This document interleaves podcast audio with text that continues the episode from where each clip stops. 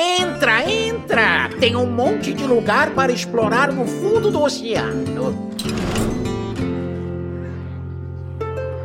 Seja muito bem-vindo à 22 edição do Taverna HS, o seu podcast brasileiro sobre Hearthstone. E aqui estamos nós mais uma vez. Vamos falar um pouquinho do que rolou aí nos patches e nerfs e coisas da ranqueada da vida. E como sempre, ao meu lado temos o Paulo. E aí, Paulo, como estamos? Sobrevivendo mais um dia? Fala, Vitor, tudo bom? Cara, sobrevivendo sim. Mas assim, pera só um pouquinho. Antes de eu ver se eu tô sobrevivendo mais uma semana ou não, que história é essa de episódio 22 aí, cara? A gente não soltou 20 aí semana passada? Que papo é esse? Não sei, cara, não sei. Soltou? Não sei o que aconteceu. Fiquei sabendo que esse 21 aí é um episódio meio diferente, especial, viu? Ah, entendi. Então temos um conteúdo especial que precisa de mais tempo no forno. Não é que erramos a conta, né? Exatamente. Aqui, aqui, mano, a gente não erra a conta. A gente só erra a conta quando é pra calcular, calcular dust, moedas e conversões. No número de gente moeda e letal, né? Outras coisas a gente não erra. É, a do letal eu erro toda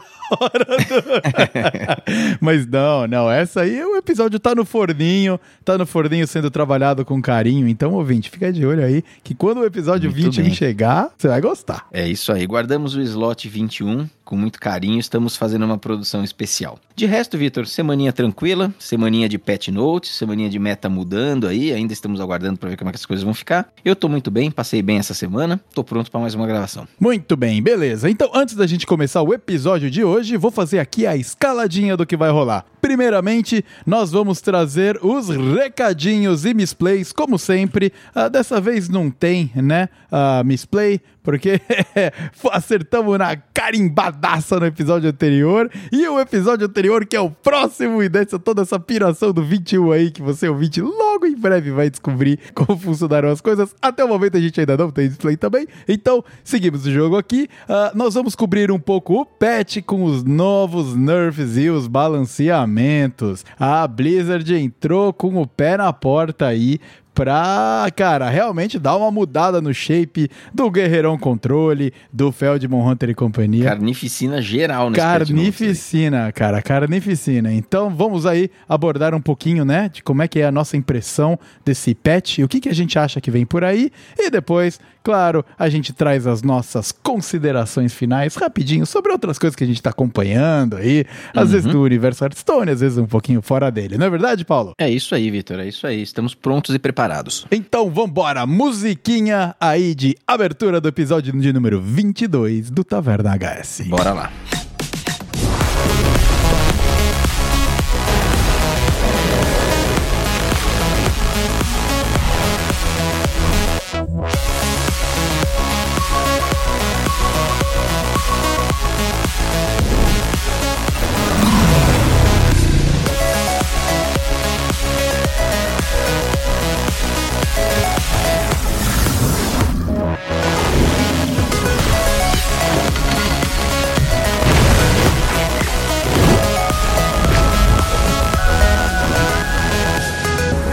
Recadinhos e misplays, vamos lá, vou passar rapidão aqui nos recadinhos, porque hoje, dia da gravação, é sexta-feira, acabamos de finalizar o trabalho aqui, os dois moídos, cara, que semana, hein, Paulo? Putz a vida, cara. E semana, bicho. E assim, eu tô no Red Bullzinho aqui só porque a gente tem gravação, viu? Porque senão era outra lata aberta. É, exatamente, porque você é o cara que quando tá gravando, tá gravando focado, não é verdade? Depende do podcast. Depende do podcast, depende do podcast, mas é, tô sabendo disso aí também. Inclusive, ah, novidades vão vir, mas vamos seguir aqui no universo ah, do Taverna HS e a gente vai falar aqui, como sempre, dos nossos parceiríssimos de, de podcast, a galera do Discord Taverna Hearthstone, jabá padrão aqui já, né? Desde a edição número 2, a gente traz aqui pra dar uma moral pra essa galera muito maneira do, do Discord do Taverna Hearthstone. Além de, meu, eles terem recebido a gente com a, de braços abertos, eles recebem todo mundo que é novo lá, meu, sempre muito bem. E, além disso, eles estão, meu, com colocando muito esforço e, e muita energia para engajar mais e mais e mais a comunidade do Hearthstone, incluindo também tentando dar, chamar atenção pra, meu, a galera da Blizzard, olha aqui, mano, a gente tem relevância, a gente tá fazendo, então fica aqui a nossa moral brabíssima. Infelizmente, na data de hoje, é o meu, o meu avatarzinho lá do, no game do, dos Jogos Mortais do Machado faleceu. Morri pro fogo, então não pedi pra sair como certa outra pessoa.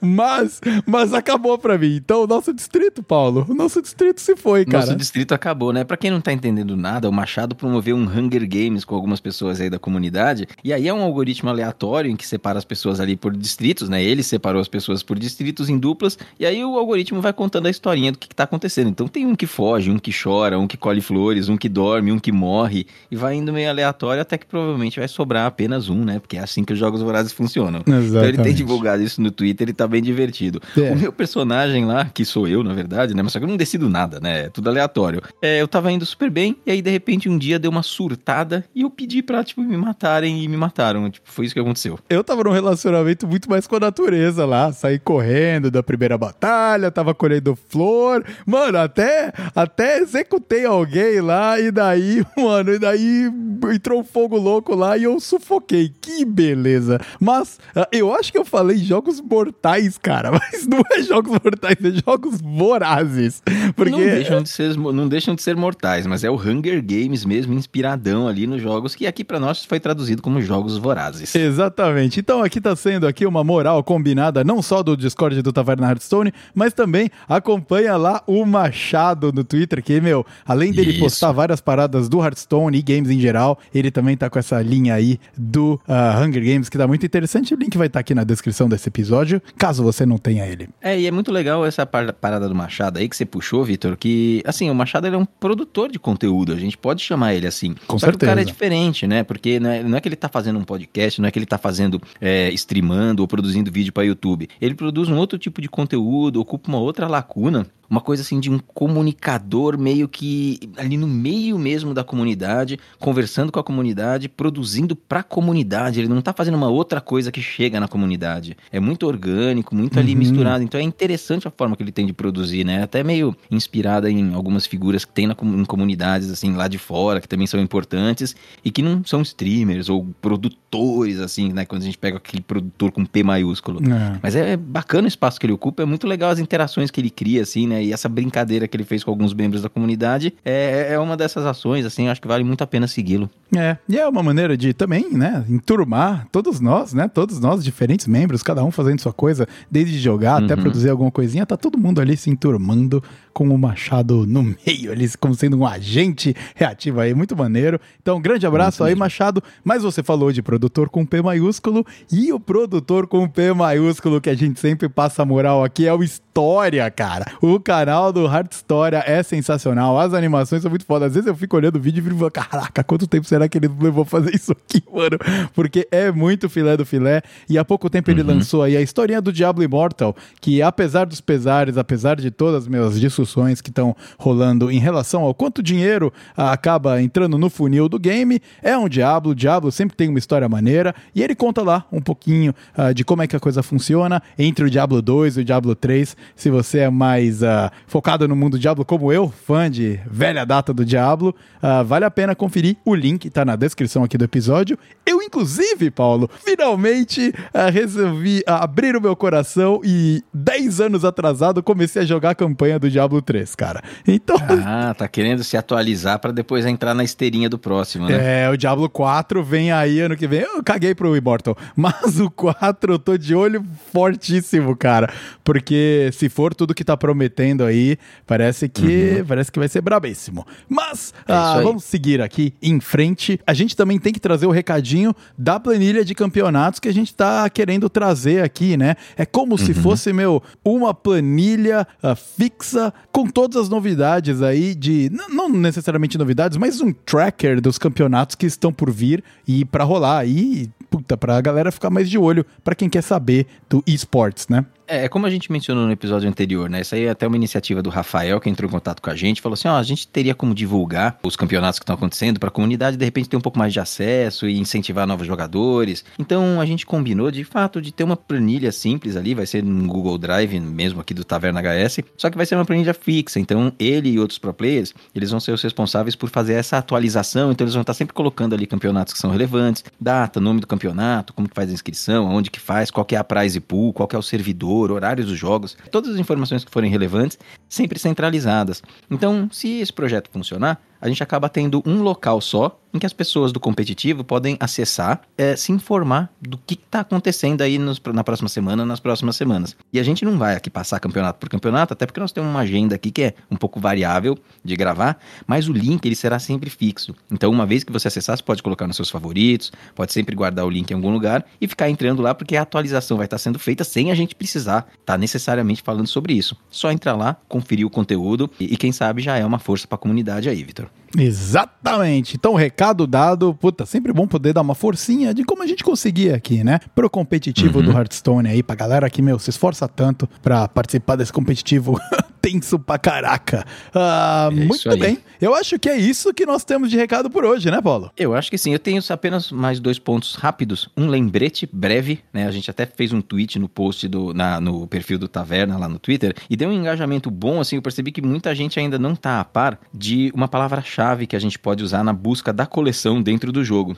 Nós tivemos rodada de balanceamento agora, cartas nerfadas. Quando isso acontece, é, fica à disposição durante um tempo as cartas que foram nerfadas, você pode desencantar ela e receber pó integral por isso. E para encontrar essas cartas na coleção, tem um jeito muito prático, que é você ir ali no campo de busca e digitar a palavra restituição com restituição, C cedilha mesmo, A com tio, a palavra certinha e dá um enter, você encontra todas as cartas, então fica mais fácil de filtrar a tua coleção. É uhum. bobo, dá para fazer de outras formas, mas assim é muito prático. Se por acaso você joga em inglês, a palavra é refunds. Então isso, isso daí é. Essa palavra restituição é pouco conhecida das pessoas, a gente esquece delas. Até brincaram lá falando assim, ó, pessoal, se você quiser não esquecer mais, lembra sempre do imposto de renda. e tipo, nem sempre tem restituição, mas dá para lembrar desse jeito. É só digitar lá que vem fácil. Legal, cara. É bom, né? Você sabia dessa? Então, eu não sabia o termo em inglês, ah, pra você ver. É, e eu jogo em inglês, então eu sempre uhum. ia atrás das cartinhas uma por uma e desfazia elas. E, mas, puta, realmente vai quebrar um baita galho isso aí, cara. Ajuda muito. É, isso aí. E aí, por último, mas não menos importante, queria mandar um abraço para duas pessoas que trocaram uma ideia com a gente aí durante a semana. Primeiro, hum. o Vitor Fernandes. O Vitor Fernandes faz parte de um grupo de zap que eu tô aí também. A gente conversa sobre Hearthstone lá, né? O grupo da Nayara Silvestre, para quem é sub dela. E a gente tava trocando uma ideia e ele acabou descobrindo que eu era a pessoa lá que junto contigo faz o podcast e a gente tava trocando a maior ideia, porque ele também acompanha podcast pra caramba e ele é meio que da velha guarda de podcast, né, Vitor? Ele é tipo a gente. Então, ah. começou, começou a ouvir os podcasts lá com o Jovem Nerd lá atrás, é dessa geração uhum. e acompanhando também o 99 Vidas, né, que é um podcast que ah, fala de questões mais nostálgicas aí, né, e, e também fala de games antigos, né, de uma turma muito bacana. E aí a gente tava conversando sobre podcast e tal, e como é bacana essa cena. E, de, e aí o Evandro, que é um dos membros do 99 Vidas, escreveu no grupo e falou assim: Ô, oh, legal que vocês estão falando e tal, e mandou uma opinião dele, mandou um áudio, uma fotinho, e a gente, caraca, velho, o Evandro do 99 Vidas, ele tá no grupo. Caraca, então, o cara, mano, que é podcaster também, do 99 Vidas, que, assim, hoje, para vocês terem uma ideia, eles lançaram o episódio 520 do 99 Vidas. Então é muito chão, é muita estrada. Sim, então fica aí, um, foi um papo muito legal. Foi uma surpresa naquele dia, assim, pegou a mim de surpresa, o Vitor também. Então manda um abraço para ele aí, que tá acompanhando o nosso trabalho, tá curtindo, trocamos uma ideia muito firmeza sobre o podcast. E pro Evandro também, que deu o ar da graça lá. É sempre bom, uma espécie de uma celebridade aí, né, dentro do... Esse podcast, o podcast deles é uma celebridade dentro da podosfera há uhum. muito tempo e todo mundo da velha guarda aí. Muito então, bem. Foi muito divertido isso daí, Vitor. Legal pra caramba, pô. Então grande abraço aí, Vitor, meu xará. Só que aparentemente Isso dele aí. não tem o C, né? Ele não é um Victor, ele é um Vitor. Ele não é um Victor, é igual a história, né? O história não tem também, né? Exatamente, é. Então dos três aí eu sou o único Victor. é isso aí. E aí, por fim, Queria mandar um abraço pro Douglas Máximo. Ele escreveu pra gente também no Twitter. Só que aí a parte curiosa é que assim, eu fui dar aquela snipadinha básica, né? Tipo, aquela stalkeadinha, porque eu sou de uma pessoa que a gente não costuma ver muito ali no, no, no, nosso meio de mensagens. Aí eu fui ver assim, a quem que era. E aí eu vi na biografia dele, do Twitter, Vitor, o rapaz ele é graduando na UFRJ, sabe do quê? Hum, no quê? Meteorologia. Ah, É mesmo, cara? Poxa, olha só, velho. Porra! Ô, Douglas, eu estudei meteorologia por quatro anos no Instituto de Astronomia, Geofísica e Ciências Atmosféricas em São Paulo, na USP. Ah, não completei, acabei me transferindo pra matemática antes, mas parabéns pela graduação, cara. Foda, animal. É, parabéns pela graduação e muito boa sorte que, assim, meu, esse meta é foda, viu? Esse meta, o meta da carreira da meteorologia é sinistro. O meta do curso já é sinistro, cara. O meta do curso é sinistro. Mas É parabéns, parabéns. É, mas eu trouxe aí porque ele trocou uma ideia com a gente, mandou uma mensagem lá e eu achei muito curioso isso daí, quis trazer pra cá. Caramba. Então, um grande abraço pro Douglas aí. Que coincidência, né, cara? É, Puxa cara. vida, mano. Meteorologistas. Meteorologistas assemble, cara. Muito bem. Parabéns. É isso aí. E é isso, Vitor. Recadinhos feitos. Podemos passar pro blocão principal? Vamos, vamos falar aí dos balanceamentos que rolaram, saíram ontem, né, Paulo? No dia 16 de junho, né? Relacionado a essa gravação aqui, dia 16 de junho, saiu ontem. Cara, os Mega Nerfs. É, os Mega Nerfs. É, a Blizzard tem sido muito tempestiva, né? Ela anunciou na- no dia 15 de noite, no dia 16 já estava entrando online, e quando a gente ficou sabendo o que, que era, poucas horas depois já estava também nos servidores, tudo muito rápido, tudo muito ágil, e dessa vez é como a gente mencionou lá no começo do episódio, cara, carnificina geral, teve nerfs esperados, teve nerf inesperados, teve nerf em carta que esperava, mas foi mais tenso do que o esperado. Então a gente quer trazer um pouquinho, é, muita gente já cobriu,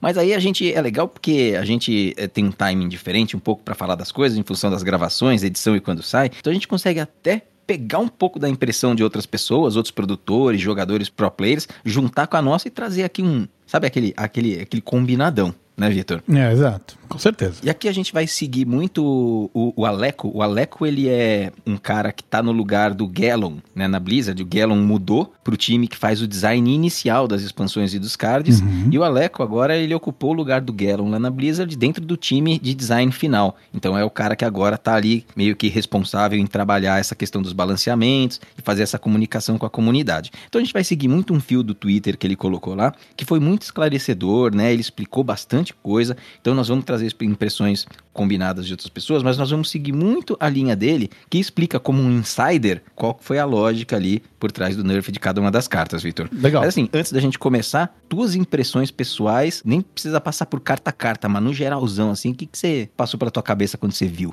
Bom, é, eu acho que é, tem, tem o consenso aí, bastante, do Warrior, né? Realmente o Warrior tava num power spike grande ali com o controle, que também é um meta que a galera não é muito fã. Nas entrevistas que os desenvolvedores, a galera vinculada com o desenvolvimento da Blizzard teve lá com o Vicious Syndicate anteriormente, eles mesmos já tinham comentado que não estavam querendo muito um, de- um meta super controlão. E acabou caindo num meta controle bastante, né? Então, eu achei que foi brabo e eles ouvem o Taverna HS, viu, Paulo? Agora eu tenho certeza disso, porque no episódio de número 20 eu reclamei da Nelly e a Nelly simplesmente foi obliterada agora. Então, É, não, mas deve ter sido isso mesmo, porque eu acho que você era a única pessoa no mundo reclamando da Nelly, né? Só eu passava pano pra Nelly no mundo, eu acho. ah, eu dentro dos meus delírios estou completamente convencido disso, cara. Então, É, fui- daí não, mas é que não, os nossos delírios, eles são só nossos e a gente faz o que a gente quiser com ela. Nossos delírios, nossas regras. Exatamente. Vamos aqui no fio do Aleco? Vamos lá. Ele começou, fez uma série de tweets, tanto que o primeiro, assim, começou com ele falando e terminou o tweet com 1 barra 25. Na hora que eu olhei, falei assim, Meu caraca, amigo. textão de Twitter, né, mano? Na época do textão do Facebook já acabou, esse aí é textão de Twitter. E aí, ele começou explicando um pouquinho sobre quatro cartas que ele colocou dentro do mesmo balaio, tá? Então ele falou das escamas terrosas do druida, do Mr. Smite, da Sirena Iralisca, que é aquela naguinha do, do, Naga Mage, a, a naga importante, e a Cariel. Ele colocou essas quatro cartas, né, carta neutra, cartas de classes diferentes no mesmo balaio, que é o balaio de subir 1 de mana para todo mundo.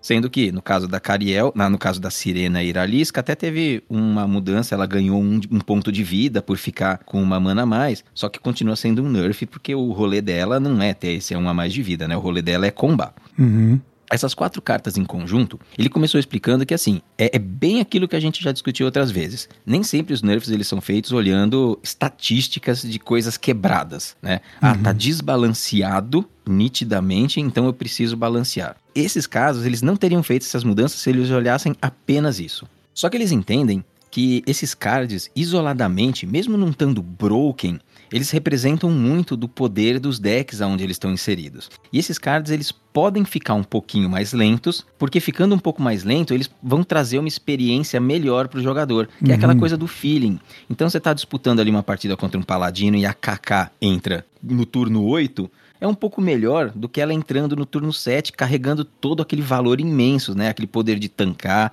aquele de 2 de dano em área que ela dá e uma arma infinita. Então, assim, não muda exatamente em termos de win rate. A gente vai falar mais pra frente, o Paladino não vai sofrer grandes coisas com isso. Só que a carta vai ter uma noção, uma sensação de ficar mais justa. Uhum. Então essas quatro, eles seguiram nessa linha de não são as stats, mas é um pouco do feeling, deixando ela um pouco mais lento, talvez ela encaixe melhor, né, dentro do jogo e faz todo mundo se sentir um pouquinho melhor. Então cada uma dessas foi nerfado em uma mana e a escamas terrosas, em particular, porque era a que custava mais barato de todas elas, né? A gente tava falando de cartas que antes custavam 6, 5 e 7. Uhum. A escamas terrosas custava 1 e passou para 2. Uhum. Isso é outro nível de nerf comparado com as outras três, tá? Mas eles fizeram ainda assim, porque eles estavam percebendo que essa carta estava consistentemente sendo usada no mid-game do druida. Então, às vezes você está tentando alcançar aquele letal com uma classe um pouco mais agressiva, um pouco mais rápida, e consistentemente era frustrado ali turno 5, turno 6, turno 7, né? O turno do jogo, né? Porque o druida às vezes dá uma rampada mais rápida. É. E aí o druida já começava a escapar muito cedo. Então eles entendem que essa carta é legal, é bacana, pode ver jogo, mas mais pro late game do druida. Ele vai ter a capacidade de sobrevivência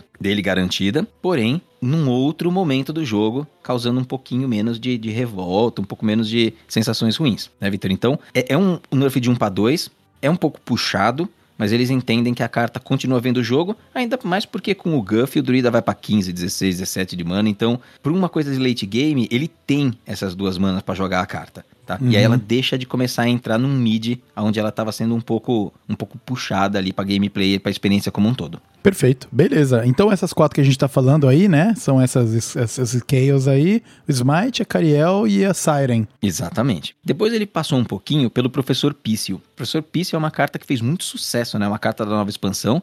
É aquela naga que era um 5/4 desenvolve aquela naguinha. A naguinha uhum. aprende um feitiço de custo até 3, e aí o grito de guerra dela é jogar esse feitiço. Esse card, ele tem sido o mais jogado da expansão, bem na frente de outros. Porque é um card bom, ele tem um excelente valor, ele, ele é um card que não tem downsides, então não é que você joga e perde vida ou qualquer coisa assim. Ele é bom, drop 4 bom, gera uma naga boa com feitiços interessantes, geralmente, que você escolhe. Uhum. E as estatísticas eram estatísticas vanilla para o valor do custo de mana do card. Então você jogar um 4 mana 5-4 ou 4-5 tá totalmente dentro da curva. E como você tem um, uma naguinha que vem com um Battle Cry depois, e geralmente ela é forte, eles acharam que era justo reduzir um ponto de ataque, reduzir um ponto de vida, porque o corpo do professor Pício não é a parte importante. A parte importante é a naguinha e o grito de guerra. Então eles fizeram esse balanceamento, fica mais fácil de removê-lo e, e coloca ainda mais foco para a naguinha que você desenvolve. Então, o valor dele fica ainda mais na naguinha e fica menos naquele corpo, naquele 5-4 bolado que entra lá.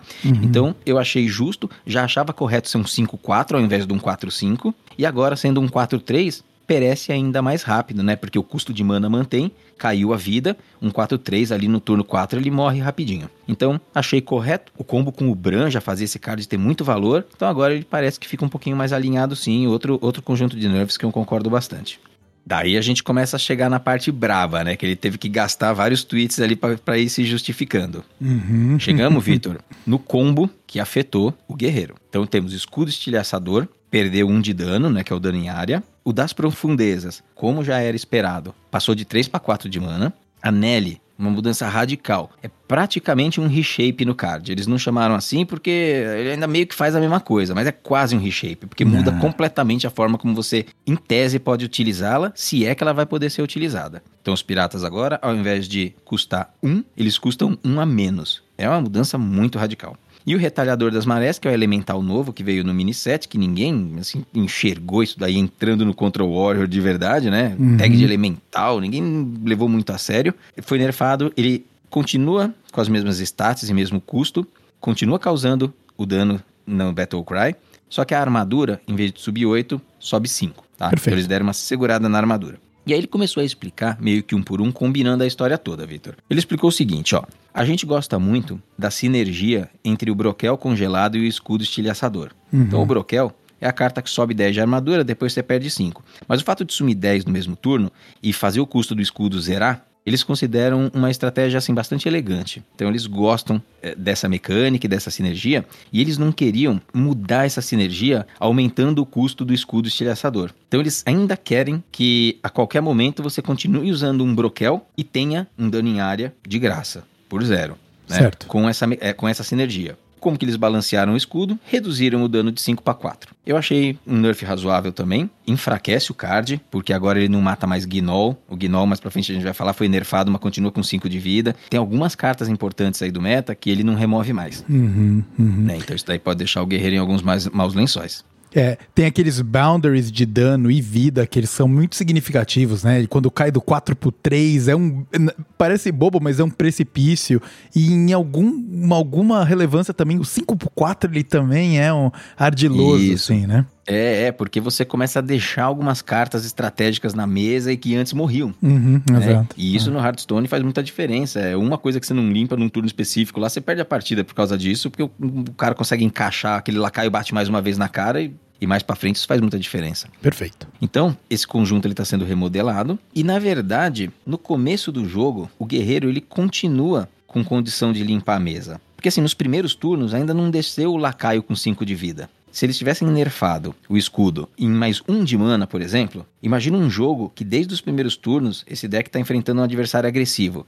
O É. adversário agressivo, ele tá batendo na tua cara e tirando a sua armadura. É. Se você tá sem armadura, usa um broquel congelado e o seu escudo estilhaçador custava 11 e passa a custar 1, às vezes você não tem a mana pra jogar ele. Então você teria menos remoção num early game contra um deck agro. É. Então eles falaram assim: não, a gente quer o guerreiro com a remoção contra esse deck agro. E a gente vai prejudicar o dano em área, então vai começar a afetar ali do turno 4, 5 em diante. Uhum. Então, você vê, é, fazer por um jeito, fazer por uma via ou fazer por outra, afeta aonde que o card piora dentro da gameplay. E um guerreiro controle que não segura um agro nos primeiros turnos, ele tende a sumir do meta, né? Porque aí o meta fica agro. E eu não sei se eles querem um meta full agro. É, porque você não controla mid-range. Se você não tá também controlando a galera que tá te rushando rápido, lascou, né, cara? É isso aí. Então eu gostei desses nerfs também, achei os nerfs bem elegantes. Outro nerf que eu concordo é o das profundezas. Né? Ele era essa descontar em três, cinco últimos cards do deck por 3 de mana, estava sendo bem forte. Então eu acho que tinha que mudar e acho que o jeito de mudar era passando para 4,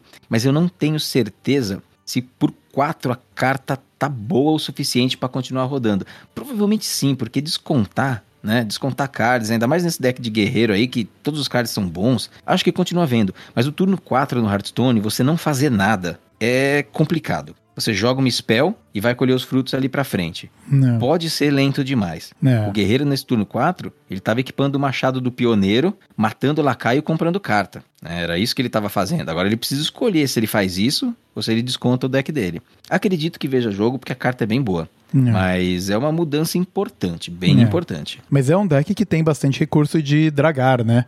Então, realmente, meu, puta, descontar o dragar lá, mesmo Uhum. que seja um turno 4 lento, pode. Uhum. E, e- É, ele tem o Finlay e agora tem aquele elemental que draga, né? Exato, Então ele exato. vai É, o- conseguindo, vai O conseguindo. Finlay traz tudo pra mão e já vem tudo descontado, Uhum. né? O que eu já tomei de das profundezas, né? No turno 3 e o Finlay no 4, meu, se viesse no próximo turno ia ser um problema quase igual, assim, porque você começa a ficar. Porque É. existe maneira do cara te controlar, né? Então, eu não Uhum. sei se quebra a carta, mas nós vamos ver, né? É, nós vamos ver. O- Eu acho que a classe como um todo vai ficar pior. Uhum. Individualmente, as cartas, talvez, assim, talvez só a Nelly tenha sido, tipo, destruída. É. Mas as outras, elas são balanceadas de uma forma que individualmente a gente olha e acha até ok. Só que quando a gente parar pra olhar, o Control Warrior aí que rodava, teve seis cards nerfados. Quatro dele, mais o Smite É. e mais o Professor Pício, que são duas neutras e que rodavam lá. São seis cards nerfados. E o nerf do Smite é aquele nerf indireto que da Nelly que foi nerfada. Ela tomou um nerf duplo aí.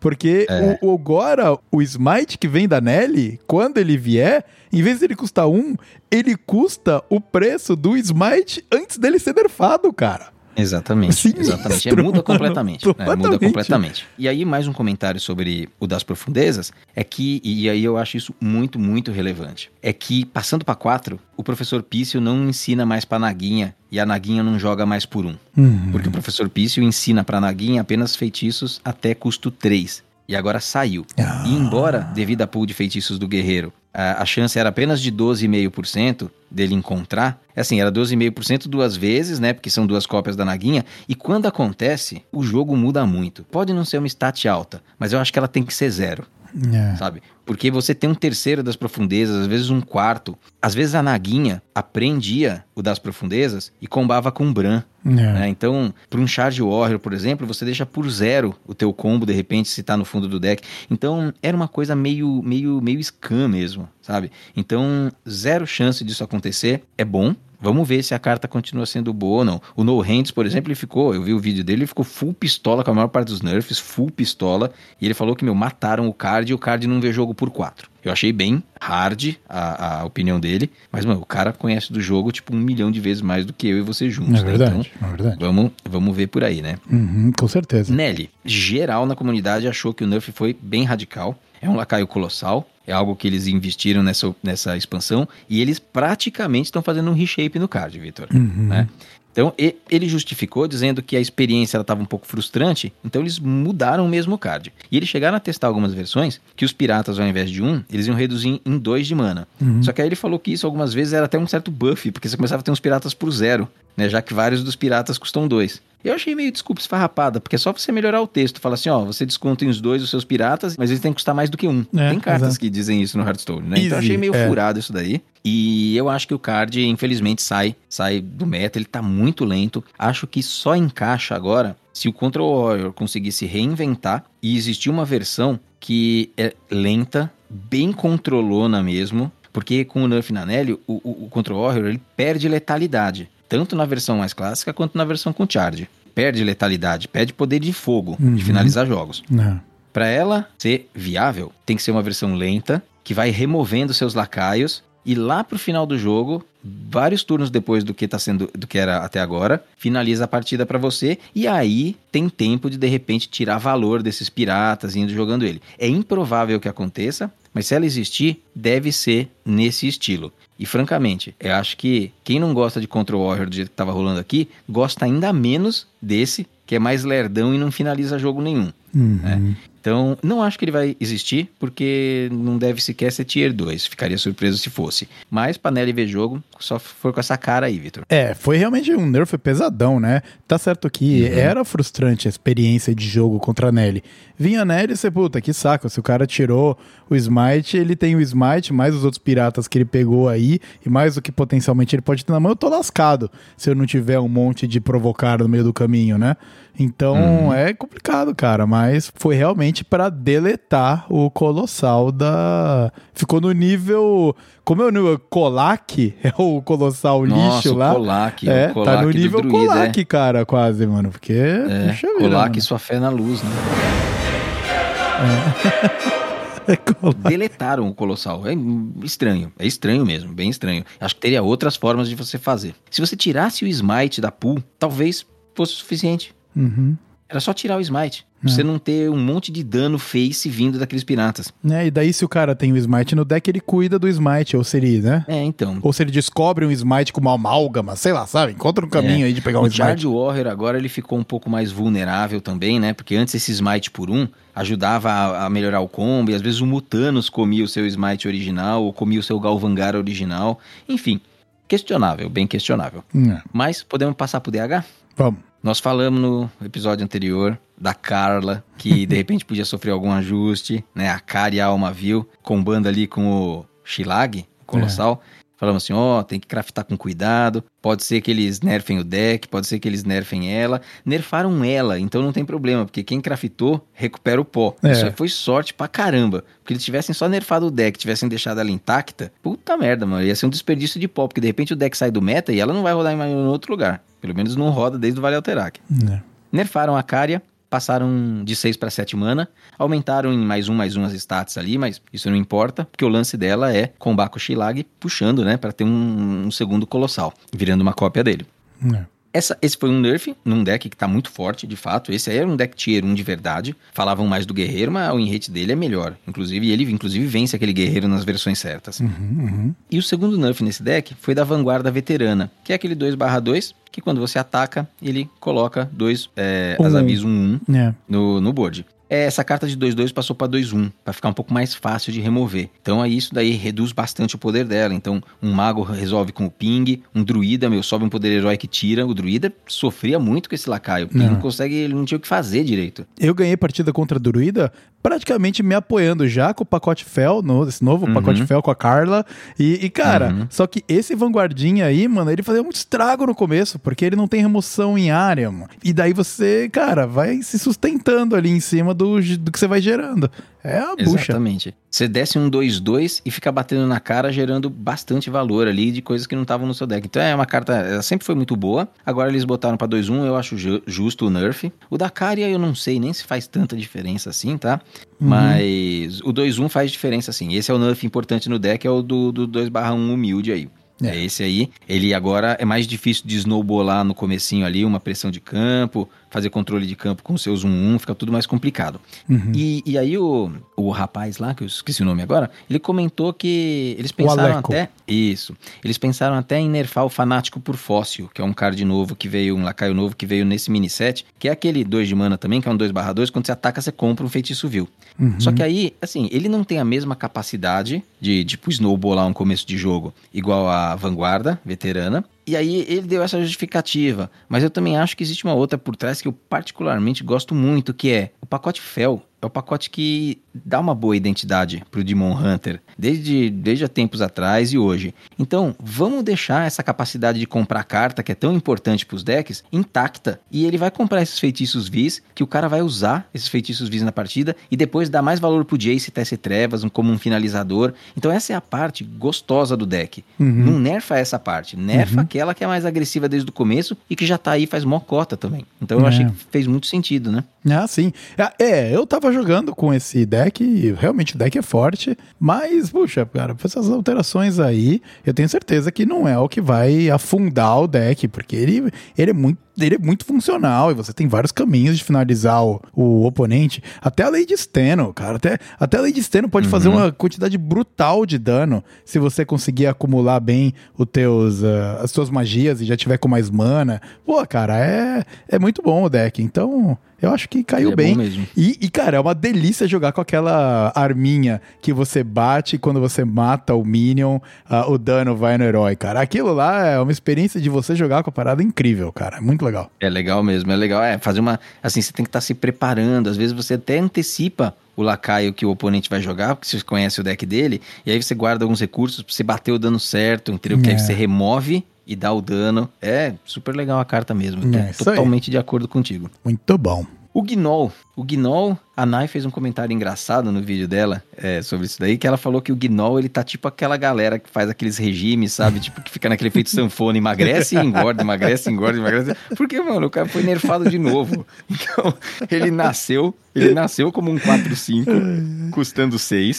Lá pra janeirão, naquele Rogue Stone, sofreu um nerf duplo. Aí ele virou um 3-5 e passou a custar 6 de mana. Cara, sumiu do meta, desapareceu e junto com ele des- desapareceu a maestra do baile de máscaras. Que é uma carta legal, o, Ladino entra ali disfarçadão tal, uma coisa bem curiosa e que só roda porque dá muito valor pra esse Gnoll. Aí eles fizeram um nerf meio desmedido e agora, após a rotação, re- reverteram o nerf integralmente. E a carta começou a sair do controle de novo porque ela é simplesmente muito boa. Todo Ladino usa a maestra do baile de máscaras, todas as versões de Ladino, não importa se vai rodar pirata, com presa gancho ou sem presa gancho, se vai rodar Chief Rogue com roubando carta, criando. Todo mundo tá usando a maestra, porque o Gnoll é forte. Então eles fizeram o ajuste agora, mas aí fizeram parcial, né? Um meio nerf em comparação com o que eles fizeram antes. Porque eles Uhum. mexeram só no ataque. Então agora o Gnoll saiu de 4-5 para 3-5 e não mexeram no custo dessa vez. É. Continuo achando muito forte. Se eles tivessem reduzido um de vida ao invés de um de ataque, ne- o nerf era mais forte. É. Porque entra muito cedo esse Gnoll. Então 3 de ataque já tá bom. E 5 de vida é muito difícil de remover. Então ele vai fazer duas trocas, ele vai bater, ele vai fazer troca. Tá menos agressivo, mas o nerf, assim, se quisesse dar uma piorada a mais, sem mexer no custo de mana, podia ter reduzido um de vida ao invés de um de ataque. Aí tava uma, uma, mais uma quebradinha. Acho que tá ok. Essa semi-reversão é acertada. E espero que não mate a maestra do baile de máscaras aí, que a gente continue vendo outras classes aí de pô, quando é que um Gul'dan aí pode se aproveitar de olhar pros cards de ladino um pouquinho, né? Tentar ganhar alguma partida. Aí, ó, é importante. importante, é importante. Eu ainda tô aqui com o efeito sanfona na cabeça. Achei maravilhoso.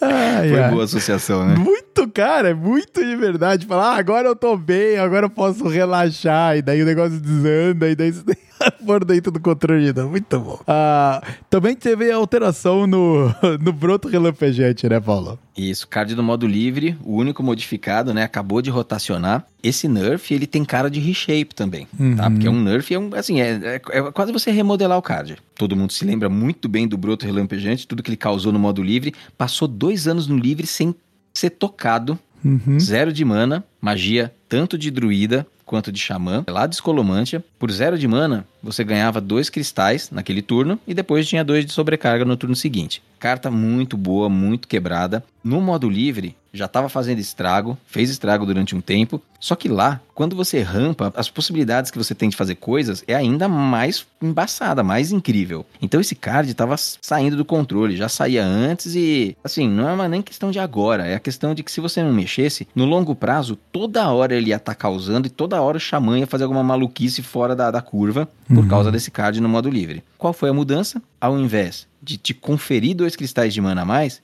ele dá o refresh em dois cristais de mana. Isso é uma mudança muito grande. É, caraca. Então, num turno 2, você não tem 4 de mana. Você pode usar 4 de mana. Mas usa dois e depois dois. Segura muito aquelas rampadas malucas, né, cara? Isso Segura. não existe mais, foi obliterado. Junto com a Nelly. Isso daí, É, isso daí, junto com essa carta aí, foi obliterado. E, assim, é, é, muito importante. Assim, agora virou um biscoito de mana, que é a carta do mago, só que você não precisa cozinhar o biscoito de mana, né? Você não precisa gastar os dois de mana pra ter depois outros dois para dar refresh. Já vem pronto o biscoito de mana. Mas, mano, biscoito de mana não é broto relampejante, né? É diferente. Então a carta ficou muito mais fraca. E eu achei muito curioso eles mexerem agora, que é uma coisa. Eles citam que fala assim, ó, oh, essa carta tá aqui, quando for pro livre a gente sabe que é meio embaçada, aí a gente arruma. Eles voltam e meia falam isso, mas dessa vez eles fizeram de uma forma muito clara. Eles esperaram ficar dois anos no, no padrão, porque era forte, era meio quebrada, mas permitiu uma série de estratégias, aí o druida principalmente usou muito. Quando foi pro livre, ele falou assim, não, ó, ó, agora a gente vai mudar esse card e esse card vai ser outra coisa, porque aqui não dá. Né? É. é provavelmente o que eles vão fazer com a questline do bruxo. Foi banida no livre, mas as pessoas vão querer usar essa questline no livre depois. Só que não pode ser do jeito que tá, porque lá não tem como segurar. Então talvez eles façam um reshape da questline para funcionar no livre. Então é, é, muito interessante essa estratégia, assim, eu, eu curti, eu curti. É, e no, na questão do broto, fica bem aparente mesmo, né? Porque, ah, vamos aguentar isso aqui no Wild, por enquanto, porque uhum. é uma uhum. peça importante pro druida ter fôlego no padrão. Uhum. E aí, quando Exatamente. virar, daí a gente oblitera ela para ela se encaixar no power level absurdo que o Wild tem, né? É, na verdade, assim, ela permitiu que o power level até escalasse mais, né? Você tem que enfraquecer ela pra coisa não ficar muito louca. É, só que daí o druida perderia fôlego no padrão, por causa perderia, que ele não. usava muito Essa carta, com esse reshape no padrão, ela não via jogo no padrão. Uhum. Ela ia ser muito fraca no padrão é. e ela ia atrapalhar muito todas as estratégias de ramp que a gente viu ao longo dos últimos tempos. Uhum. Que, gostem ou não, são estratégias aí, são arquétipos possíveis, volta e meia tem um ramp, e esse era uma ferramenta muito importante do ramp. Esse reshape feito antes, cara, não ia ver jogo. E além disso, jogo. o ramp é um tipo de deck de arquétipo que a galera gosta de jogar. Sempre tem uhum, bastante. Aparece um, um, um, deck que é ramp e ele é mais ou menos, ele é tier 2 ali. Mi, a galera tá jogando pra caramba, assim, cara. É, é, é. interessante. Sim, é, dar refresh em mana não é igual ganhar mana. É só você ver o lacaio de druida que existe hoje. Existe hoje. Acho que ele é inclusive de viagem à cidade submersa. É um lacaio que custa 5. Quando você joga, ele dá refresh nos seus cristais de mana de acordo com o número do seu feitiço mais caro na mão. Uhum. E esse druida, volta e meia tá com feitiço caro na mão. Tem feitiço de custo 7, tem feitiço de custo 8. Então, se você joga esse lacaio, você dá refresh na sua mana geralmente. Só que ele não vê jogo. Porque dar refresh não é o que você quer fazer. Você quer roubar mana e ficar com mais mana que seu oponente para fazer coisas de turnos adiante enquanto É. ele tá ainda atrás. Não é refresh. Exato. né? Então é, é muito, muito interessante. Exatamente, é isso aí. Então, um resumão dos nerfs, Paulo. Resumindo, o guerreiro tá complicado, não é novidade pra ninguém. O guerreiro foi muito, muito afetado. Não me lembro a última vez que uma classe tipo, foi tão escalpelada assim numa rodada de nerfs.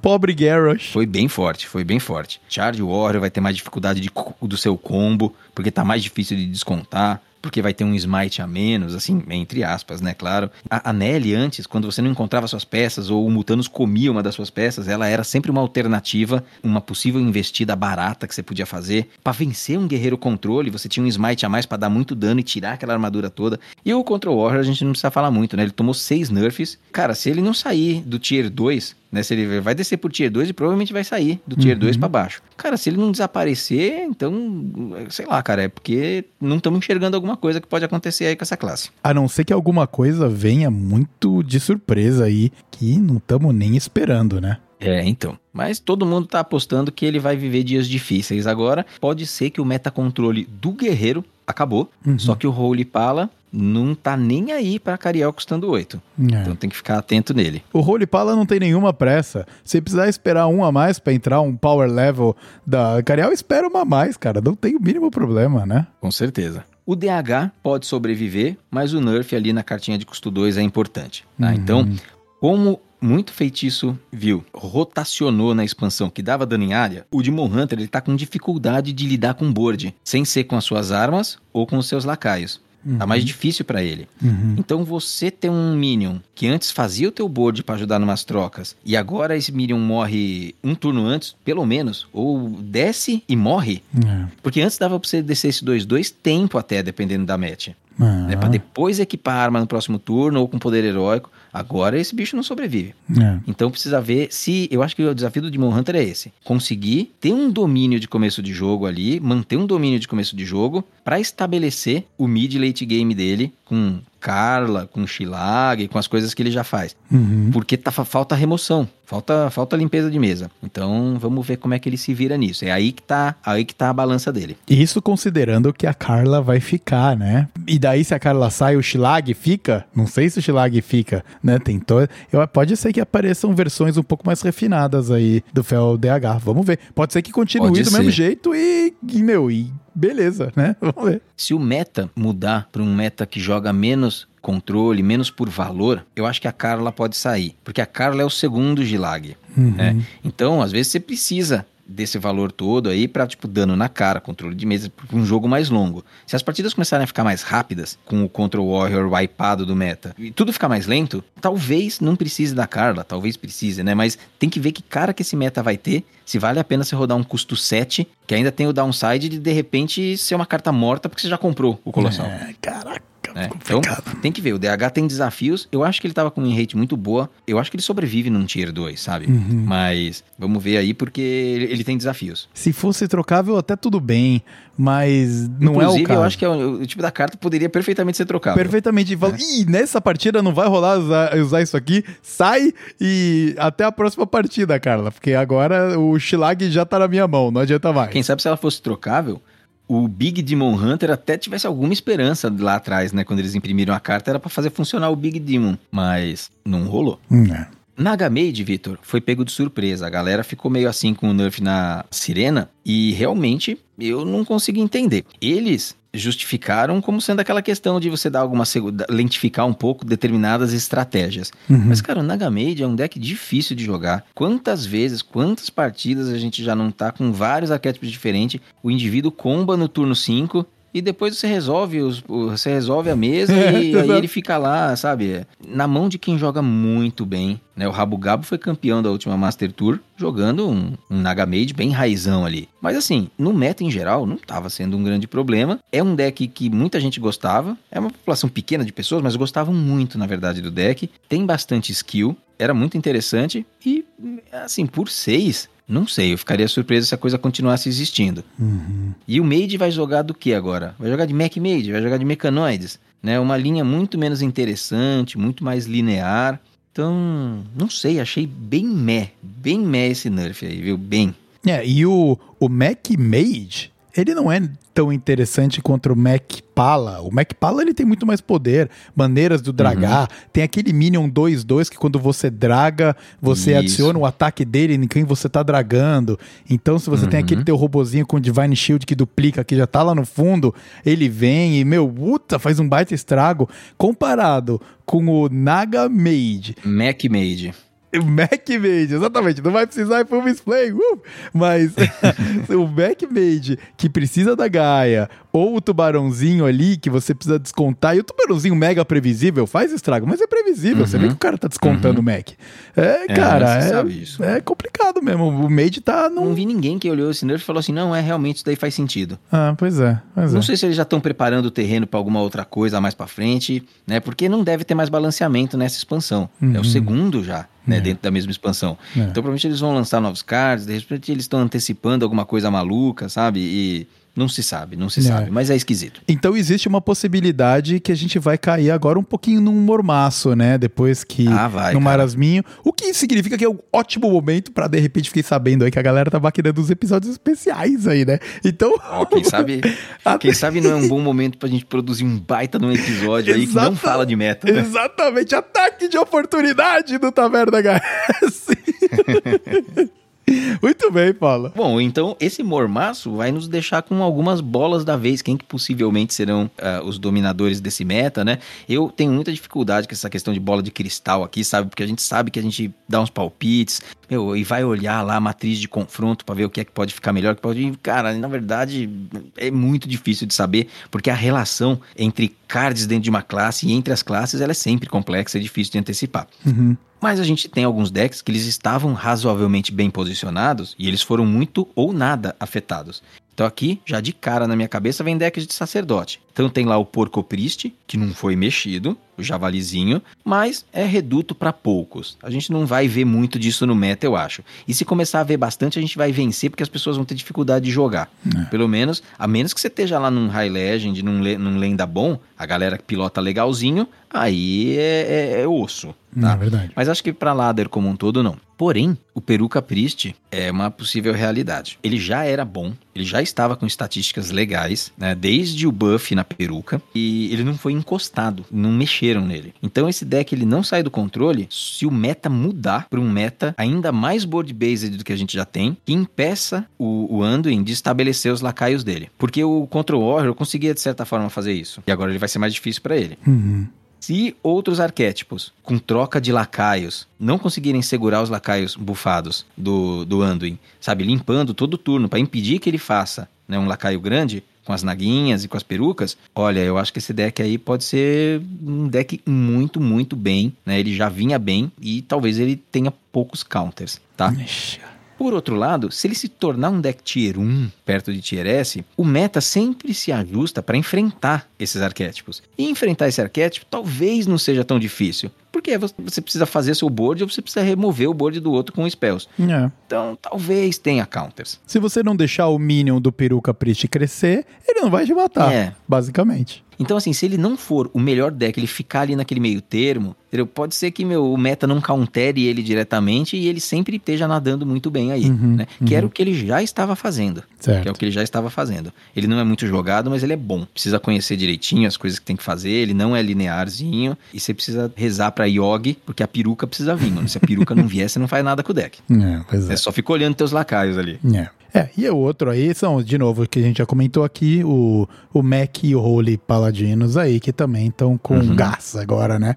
Com os nerfs nos Exato. seus competidores diretos. É, o nerf nos competidores diretos. O, o Mac Pala, ele ganhava já do Guerreiro, né? Então agora ele vai ter menos dessa match favorável. Era favorável, mas assim, é um deck bem estabelecido, um deck redondo, que a galera já joga bem com ele, não é um é. deck tão complicado. Eu acho que ele vai ter uma, um bom posicionamento no meta. E o Holy também, ele já vinha bem, eu acho que ele vai continuar bem, eu não vejo motivo para ele piorar. Eu olhei algumas estatísticas antes da gente gravar, pensando se a Cariel pode afetar muito esse deck. Cara, não vai afetar nada. Sabe por quê? Porque a Cariel, no deck mais jogado de Holy Pala, ela era mantida no Mulligan quando aparecia na mão 86% das vezes. É.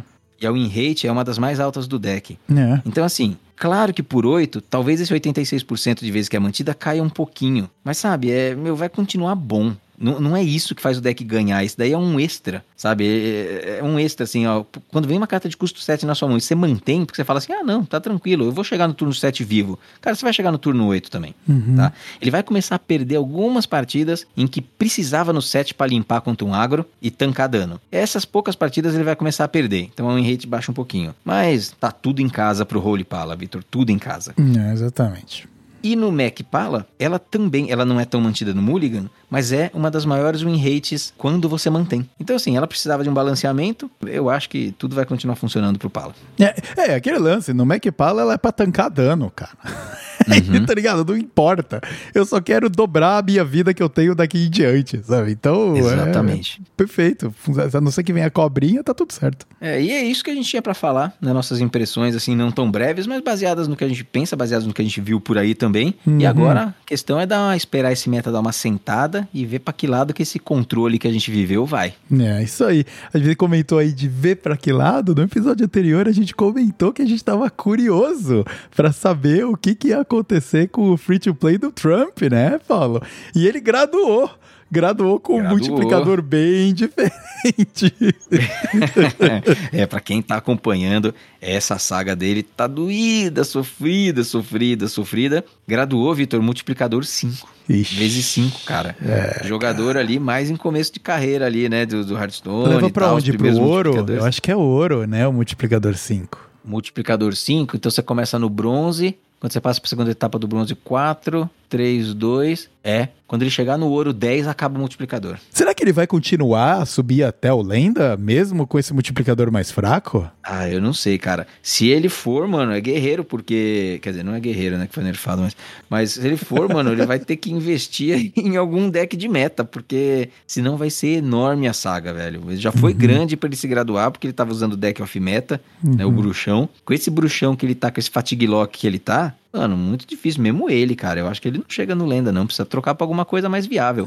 É, antes da próxima expansão, né, cara? É, entendeu? Então, eu não sei. É, mas, foi interessante. Eu fiquei, eu gostei do multiplicador. Agora até perdeu um pouquinho mais da graça pra mim, porque, mano, agora ele tá no meta com os decks que eu já conheço. E É. agora a gente vai começar a ver todas as coisas que a gente vê jogando. É. Vai apanhar pra caramba e já tá com multiplicador 5. Então eu não sei, assim, eu até perco um pouquinho de interesse, mas curti ver, curti ver a saga até agora. É, Eu gostei do caminho, o caminho até aqui foi muito legal. Fazia tempo Muito. que dos vídeos dele, quando pingava, eu não ficava, opa, quando é que sai? Checa não saiu, eu Uhum. ficava, puta, não saiu ainda, ah, não. Sabe, eu tava realmente acompanhei, também que nem você pelo YouTube, né? Então eu Uhum. gostei, gostei bastante, cara. Achei, achei bem É. da hora. Hoje saiu um, eu não vi ainda, mas eu já vi pela thumbnail lá, que é. É arena, eu arena. acho. É, arena, é, arena. Então, assim, se ele tá jogando arena, é porque eu acho que ele vai fazer o investimento de continuar a saga. Ele vai estar fazendo arena pra ganhar um gold, comprar uns pacotinhos e provavelmente ir tunando esse deck ou fazer algum deck melhor. Uhum. Então, assim, o fato dele estar jogando arena, eu acho que é um indicativo de que a coisa ainda continua. Eu acho que ele vai tentar sim. Muito bem. Tem alguma consideração final aí, Vitor, que não coloquei na pauta e você se lembra? Não, cara, eu tô, tô em paz, eu tô em paz aqui, tá tudo certo, conseguimos cobrir tudo. Ah, também teve, claro, modificações em vários outros modos do jogo do Hearthstone, né? O Battlegrounds, Ah, aí, eles estão tentando trazer as dagas de volta, dando uma bufadinha nelas. De algum de algum jeito. Vamos ver o que, que, Que vai dar, né, cara?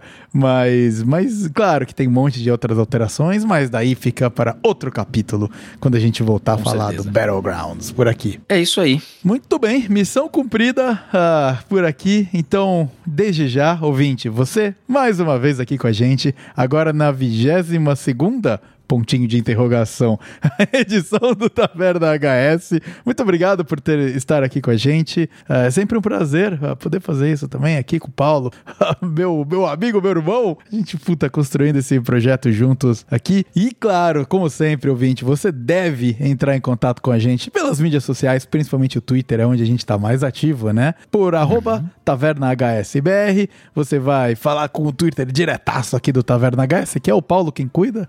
Então várias pessoas às vezes mandam mensagem pra você, né, Paulo? Ah, oi, Paulo Vitor, não sei quem que é. É o Paulo. Pa- e, mas se você quiser falar comigo, a, a voz que tá falando com você agora é por V underscore Starzinski. Você pode me seguir lá no Twitter, que eu estou de braços abertos para falar, seja de Hearthstone, falar de qualquer coisa, games. Volta e meia eu, eu troco ideia com, com o Morpheus, do canto do Morpheus lá, sobre games em geral e tal. É bem maneiro. Então fica aí o nosso convite para você vir falar com a gente ou no Twitter pessoal do Paulo, arroba Nogrum, que a gente tá lá à disposição no Twitter, porque parte desse podcast é para conhecer a galera da comunidade mesmo. Com isso, eu começo a fechar aqui a minha participação no 22 episódio do Taverna HS e, como sempre, quem vai finalizar a bagaça é você, Paulo. Então, vamos lá! Muito bem, Vitor. Então, aí passamos por mais uma pauta, né? Essa vez aqui uma pauta um pouco mais objetiva, né? Falando só nos nerfs, sem grandes invenções, que a gente quer soltar esse episódio, não queria deixar de falar do pet, mas nós também estamos bem focados aí no nosso conteúdo especial, né? Então nós vamos fazer a produção desse episódio, que vai estar chegando aí para vocês ouvintes, bem antes do especial, mas junto aí, não sabemos ainda por quanto tempo, nós estamos preparando o, o famoso episódio 21, né? O 21. Então, já exato. pode subir a hashtag aí, cadê o 21? Exatamente, cadê o 21? Estamos trabalhando nele. Uhum. Muito bem, Vitor. Então, novamente aí agradeço a sua participação nesse projeto. Sempre muito bom a gente se reunir aqui nessas noites pós-trabalho, conversar um pouquinho sobre o jogo que a gente gosta, produzir um conteúdo para a comunidade que cada vez nos recebe melhor. E, e acho que por hoje é isso, Vitor. Acho que espero que todos fiquem muito bem aí, curtam essa semaninha de meta nerfado, né? Totalmente obliterado do, do, do Guerreiro Controle. Espero que fiquem todos muito bem até o nosso próximo encontro com muita saúde e nerfado ou não, vocês sabem que a gente vai estar sempre por aqui e por aqui a gente se encontra na ranqueada. Cariel! Contra Anduin Rin! A luz trará a vitória. Eu protegerei os inocentes.